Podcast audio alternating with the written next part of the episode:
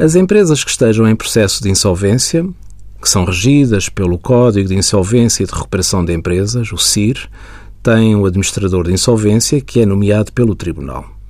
Operações como as dações em pagamento, ou seja, o pagamento das dívidas aos credores com bens da empresa, não são tributadas em IRC, assim como os perdões de dívida também não são tributados em IRC.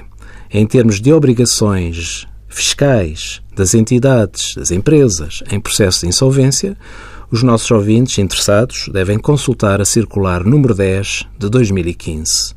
A deliberação de encerramento do estabelecimento, compreendido na massa insolvente, sendo comunicado oficiosamente pelo Tribunal, pode ser determinante da cessação de atividade para efeitos fiscais, IRC e IVA, no pressuposto de que a atividade da pessoa coletiva insolvente deixará de ser exercida e que, consequentemente, deixará de lhe ser exigível o cumprimento das obrigações fiscais decorrentes da prossecução normal de uma atividade.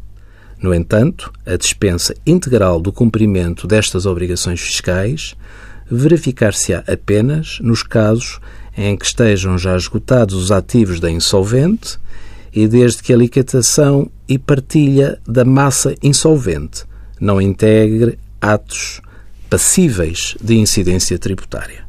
Envie as suas dúvidas para conselhofiscal.tsf.occ.pt.